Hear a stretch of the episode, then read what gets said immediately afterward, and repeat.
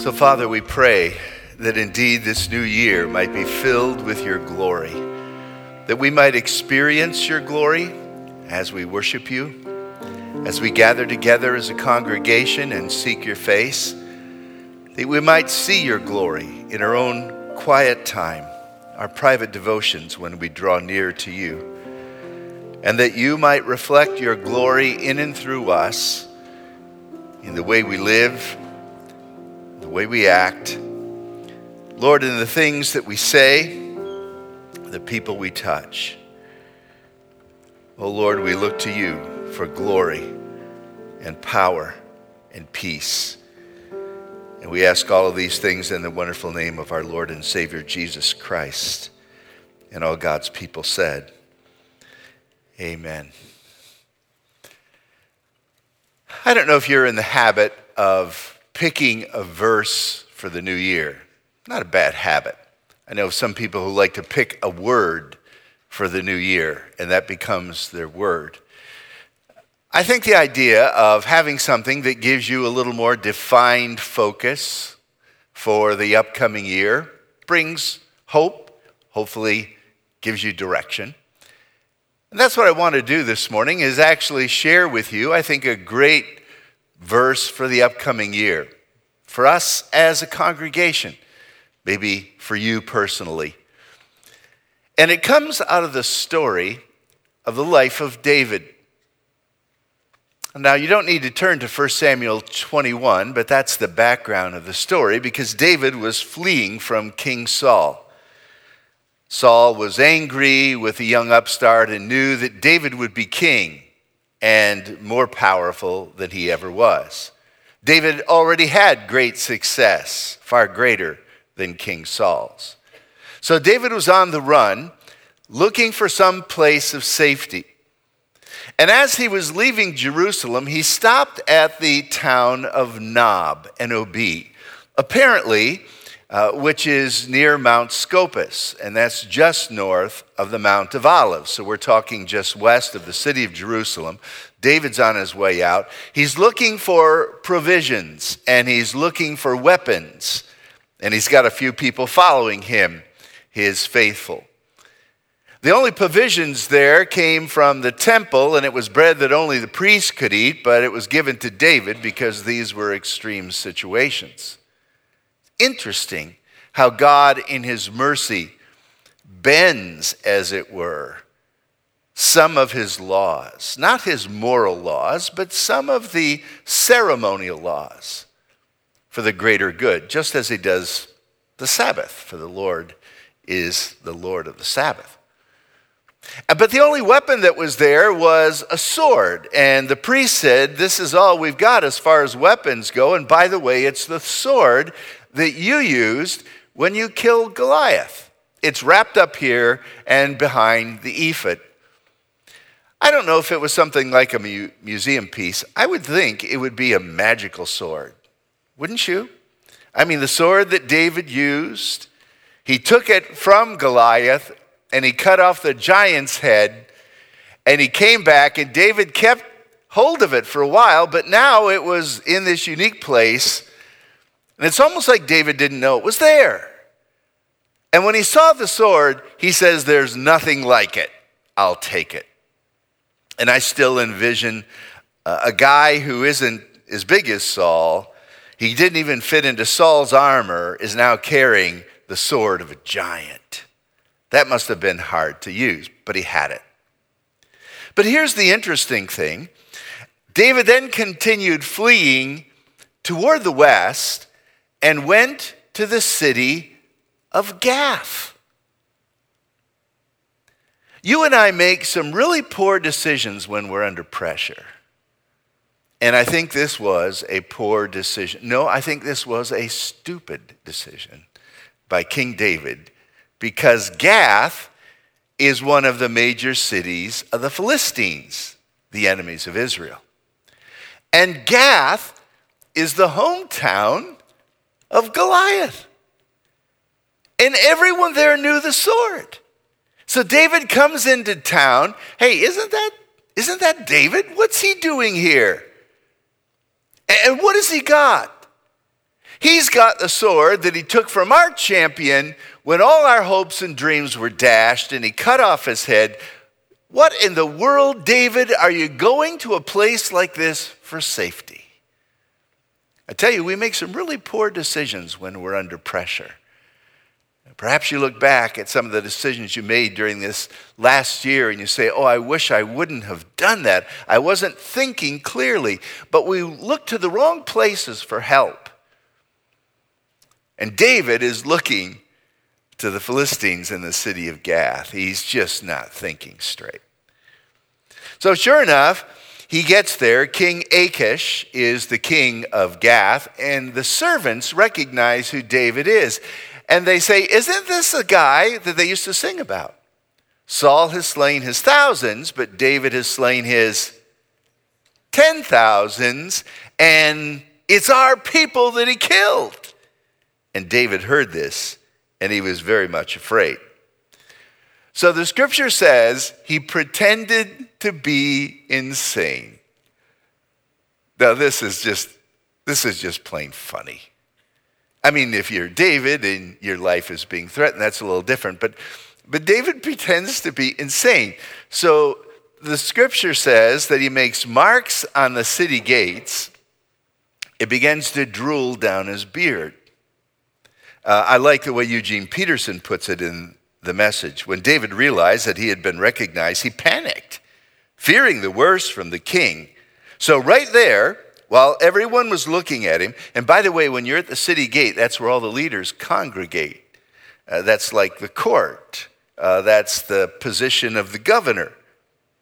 While everyone's looking at him, he pretended to go crazy, pounding his head on the city gate, foaming at the mouth, spit dripping from his beard. And King Achish took one look at him and said to his servants, Can't you see he's crazy? Why did you bring him to me? Don't you think I have enough crazy people to put up with as it is? Why did you bring me another? I love that. The king says, Don't you think I have enough nut jobs already? Why are you bringing me another one?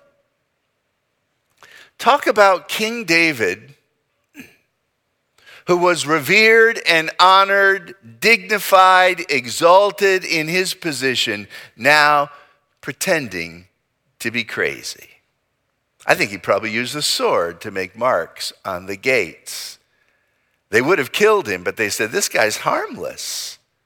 And the scripture says that the king said, Get him out of here. So 1 Samuel 22, verse 1 says David escapes. He goes across the valley of Elah, which just happens to be where he fought Goliath, and he finds a cave, the cave of Adullam and he hides there in the cave, and apparently that's where he writes Psalm 34. Now, Psalm 34 is one of the few Psalms that has for us an introduction, a preface. These are part of the text. They're part of the Word of God. If I'm not mistaken, there's about 17 of the 150 Psalms that give to us a little backstory. And here is one, and that's how we connect the two together. This is a psalm of David when he pretended madness before Abimelech.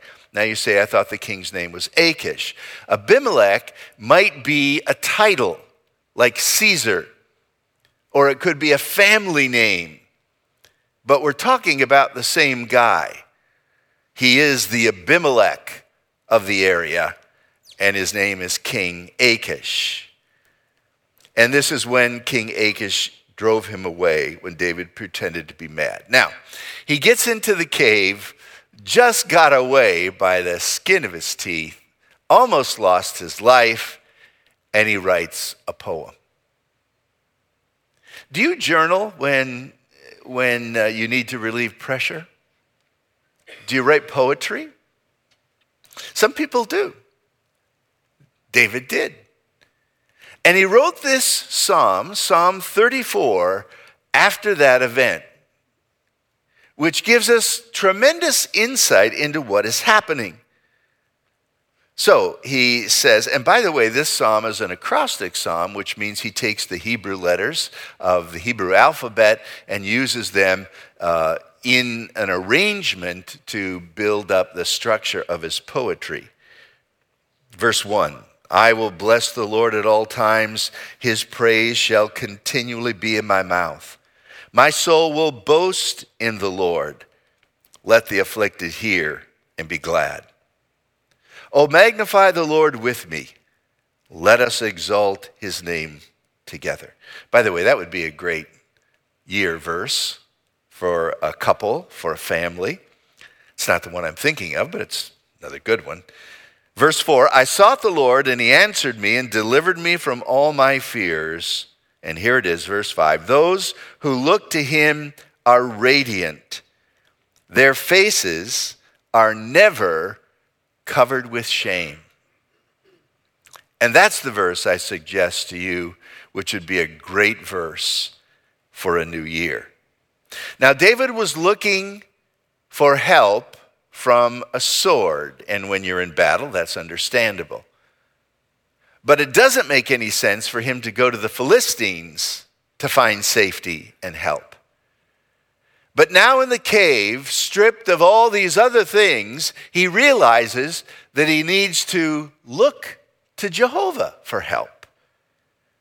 And that's what verse 5 says look to him. Look to him. Now, first of all, let's say a word about the activity of looking. It is a metaphorical phrase.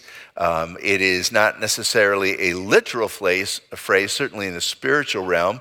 When we're looking unto Jesus, it has to be with the eyes of faith. It has to be something we do with our spiritual heart and mind and soul. But the activity described here with the word looking is really praying.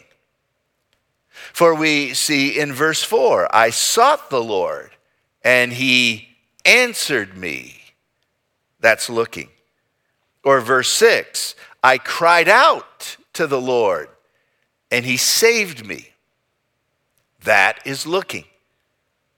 Looking is the, is the focus of the heart. When the eyes are turned and looking, uh, we think in, in the physical realm, you think of two individuals who are in love, they say it with their eyes. And the eyes reveal the heart and the intentions of the soul and the emotions as well.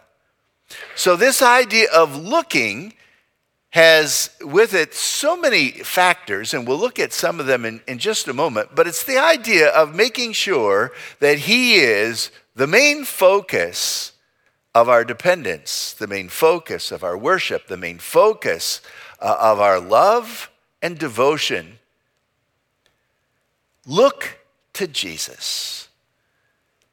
It's interesting that in the book of Hebrews we find this focus. It's found in chapter 3 and then again in the more famous section in chapter 12, where we're told to look unto Jesus, to fix our eyes on Jesus who is the author and finisher of our faith. I don't think we do that very well.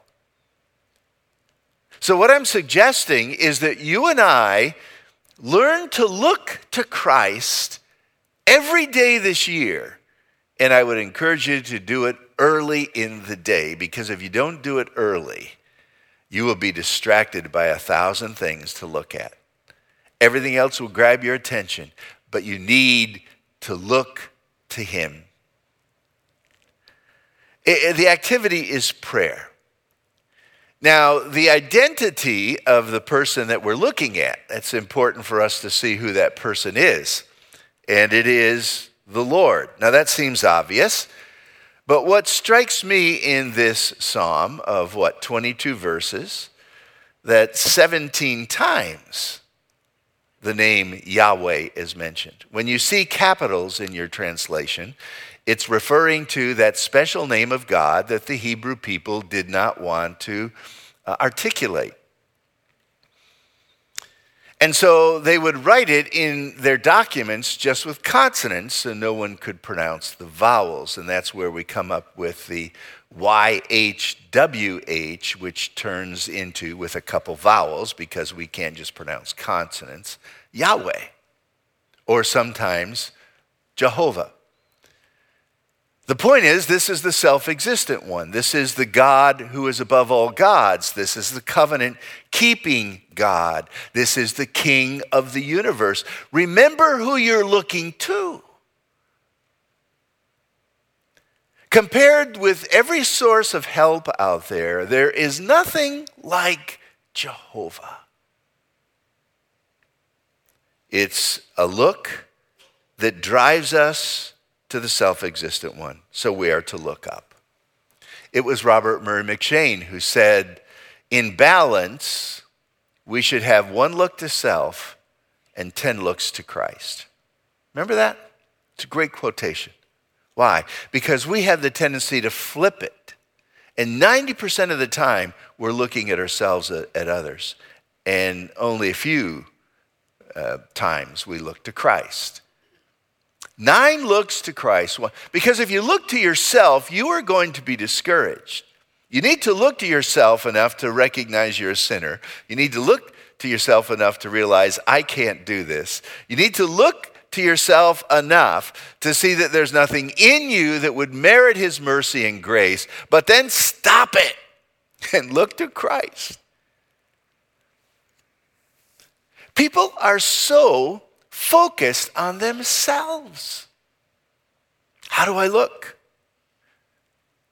So we come into a new year, and the advertisers are taking advantage of a new look for a new year. And now you've got to change your wardrobe and your accessories, and you've got to change yourself because everyone needs a new look for a new year. No, it's not how you look, it's where you look that's important. And we are to look to the one who has all power. It's an amazing privilege that we can do that. But the more we look to ourselves, the more defeated we will be. And the more we look in faith to Christ, the more victorious we will be. So that's verse 5. Now, we might ask the question okay, how do we look? And it's interesting that this psalm gives us several perspectives. I would say, first of all, it's a look of desperation. That's what David was doing. He was crying out. In fact, I think it's three times, verse 6, verse, is it 17 and 19? Prayer is described as a cry. And you and I have been, perhaps we are, we will be desperate. You're going to be desperate sometime this year. As David was desperate to save his life. And under pressure, you might make some poor decisions unless you learn to cry out to the Lord. This poor man cried out, verse 6, and the Lord heard him. It's interesting, David describes himself as being poor in verse 6, being afflicted in verse 2, having fears that surround him, verse 4 and other places, and troubles in the plural, verse 6, verse 17, verse 19. So we're not talking about a person who has an easy life. Now we know what some of David's troubles are. And we say to ourselves, yeah, David, but you could have avoided a lot of that yourself. But the point is, our life ends up accumulating troubles that we invited upon ourselves. We should have known better, and yet here we are. So, what do we do? Cry out to God for help. He also adds the idea that this is for the crushed in spirit and the brokenhearted. Verse 18. I mean, you just about cover every possible emotion here. The whole gamut of human suffering could be found in Psalm 34, certainly in the whole book of Psalms, and it's all answered, at least the first step is to get your eyes back on Christ. So it's a cry for desperation. Secondly, it's a cry of adoration. That's the first few verses. Bless the Lord. I will bless the Lord at all times. His praise shall continually be in my mouth. Now, this shows a little progress with David. I think along the line in the cave, he confessed his own failure and stupidity. He confessed his own sin and he quickly looked to Jehovah. And when you visualize, when you are praying, and I don't mean visualize a person, but when you somehow focus on the fact that you're talking to the king of the universe, you have to praise him. You must praise him. And that's what it means to look to him. Verse 3 magnify, glorify. Look at the Old Testament prayers of Nehemiah and Ezra. Those prayers start out with a recognition of who God is. Adoration. The third thing I notice about this prayer is veneration. And this is the idea of fearing God. Fear him, you saints, and you will then have nothing else to fear. It's not the only time in the wisdom books like Proverbs and Psalms where it talks about fear being replaced with fear. Human fears and phobias being replaced with the fear of God. Now, the fear of God's a big subject. And yes, there is some degree of dread in it because God is so awesome. But I agree with what John Stott said here when he said, To fear God is not, of course, to be frightened of him. Its meaning here is found in its equivalence to seek him, to cry to him, and to trust him. We are acknowledging our helplessness and we're looking him, to Him for deliverance, and we're recognizing with great respect and awe that He is the King. Veneration. Do you fear God? That's one of the deepest and most telling questions we could ever answer. Do you fear God? If you do, then your life is going to be lived in a far different way from those who don't know the Lord and they're described as there is no fear of God before their eyes. And then I would add to it this is looking to God with expectation. This is how we look expectation. In other words, we're expecting Him to deliver. We're expecting him to answer. Taste and see that the Lord is good. Blessed is the one who trusts in him. Or some translations have it, who finds safety, refuge in him.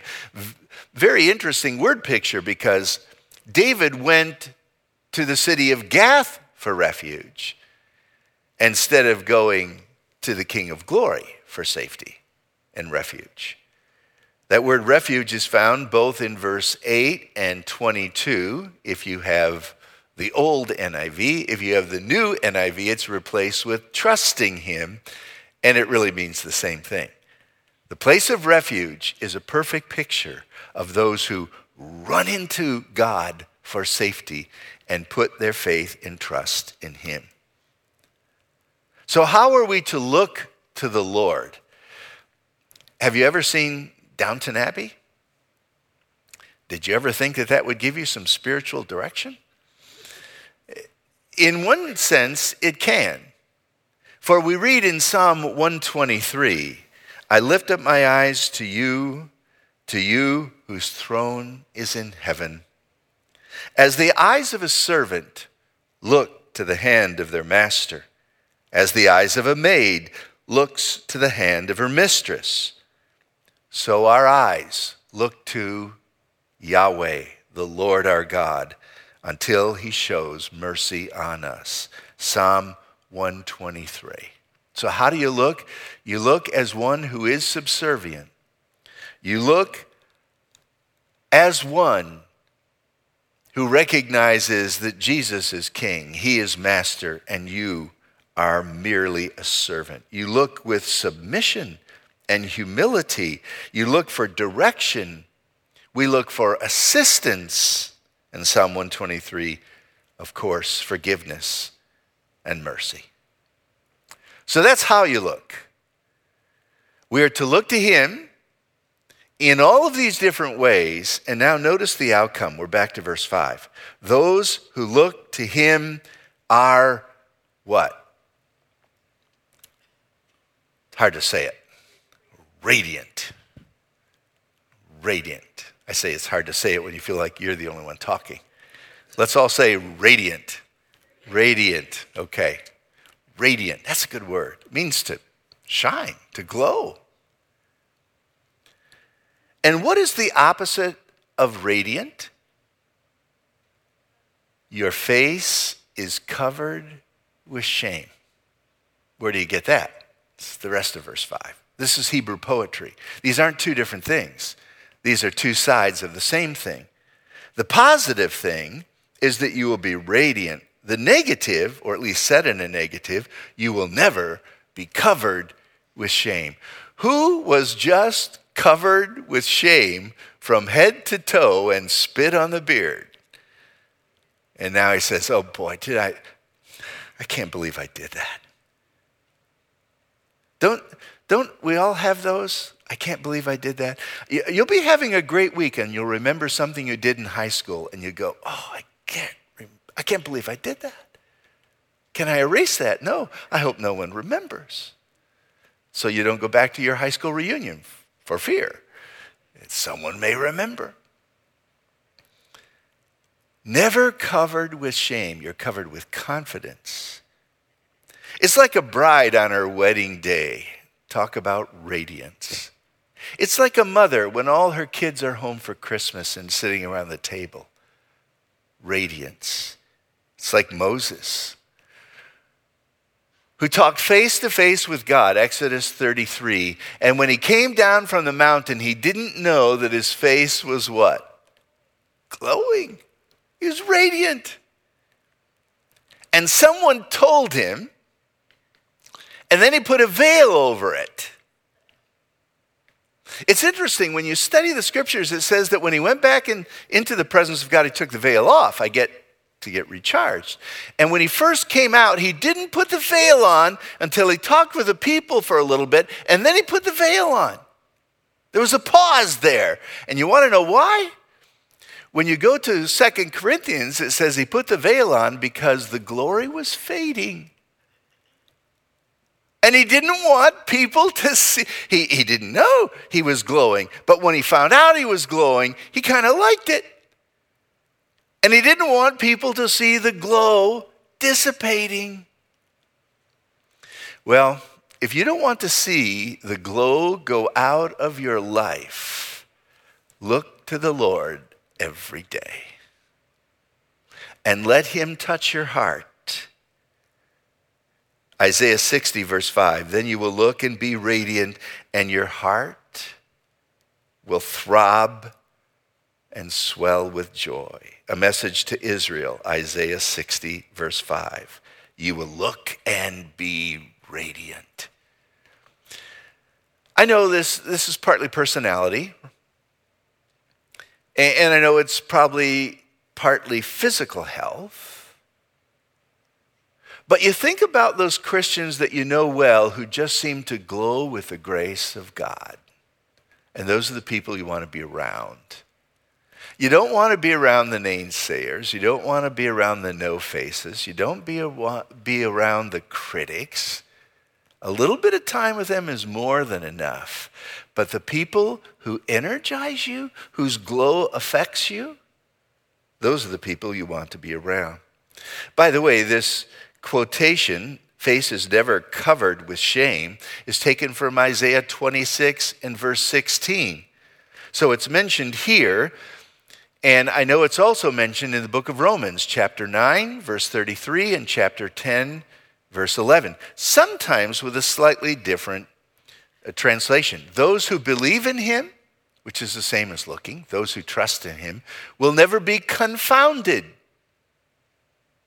They will never be disappointed. And they will never be put to shame. Now, this seems like a pretty amazing result. But that's only the first one. The second result, what happens when you look to Him? Personal transformation. Secondly, divine intervention. This is verse 4. I sought the Lord, and He heard me. In other words, I looked to Him. He heard and responded, and He delivered me. He delivered me from all my troubles. I think the word delivered is used four times and the word saved two times in my translation, which gives us six different times. David couldn't get over the fact he delivered me. He de- I should have been wiped out like a, like a bug. I should have been killed at Gath. That was the dumbest thing I've ever done. And he delivered me. And I'm so glad that God delivers us from the dumb things we do, starting with sin and then just foolish choices. God steps in.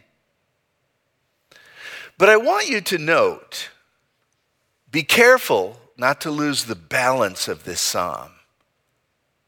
For if you just want to selectively read a few verses, God delivers me from all my problems. The word troubles, used three times, always in the plural. God delivers me from all my troubles. All my troubles. They're all gone. And yet, in the midst of that, verse 18, brokenhearted. The righteous are always going to be facing troubles. They cry out, verse 17, and the Lord delivers. But look at verse 20. He guards and all of his bones, he guards all of his bones, not one of them is broken. That is messianic. And it refers to what? The crucifixion. Apparently, this is not a psalm that says, Look to the Lord and all your problems are forever gone. It means that God gives us victory. He limits them, their intensity and extent. He controls them, but they're not totally taken away. And Christ is our pattern. Now, there will be ultimate deliverance. This psalm is not telling us, though, that we'll, that we'll have all of our problems taken from us. But when we look to Him, we're radiant even in the midst of those difficulties and the brokenhearted can find peace, and the wounded healing, and the hurting find help, and we will not be condemned. And by the way, when you look to him, verse 5, verse 15 of this psalm says, He looks to you. The eyes of the Lord are on the righteous, and his ears are open to their cry. Communicating, connection with the eyes, telling it all of a heart of faith that wants to trust. No, it's not about how you look in the sense of your appearance, it's about how you look. in the sense of a spiritual focus. It's about where you look, it's about the one that you're looking to for help. That's what is so important. And so as we start out a new year, let me help to direct help you to direct your focus like I'm trying to help me to direct my focus on Christ every day at the start. I'm going to lift up my eyes to you and see you as the Lord of glory. And I'm going to lay my burdens before you, my broken heart, my crushed spirit, the afflictions I face, the troubles that surround me. I'm going to bring these up to you, and I'm going to look to you until my face glows with peace and my shame has been removed. And that, my friend, will make for a great year. Look, ye saints, the sight is glorious. See the man of sorrows now. From the fight return victorious. Every knee before him shall bow and crown him, crown him, crown him Lord of all. Let's pray.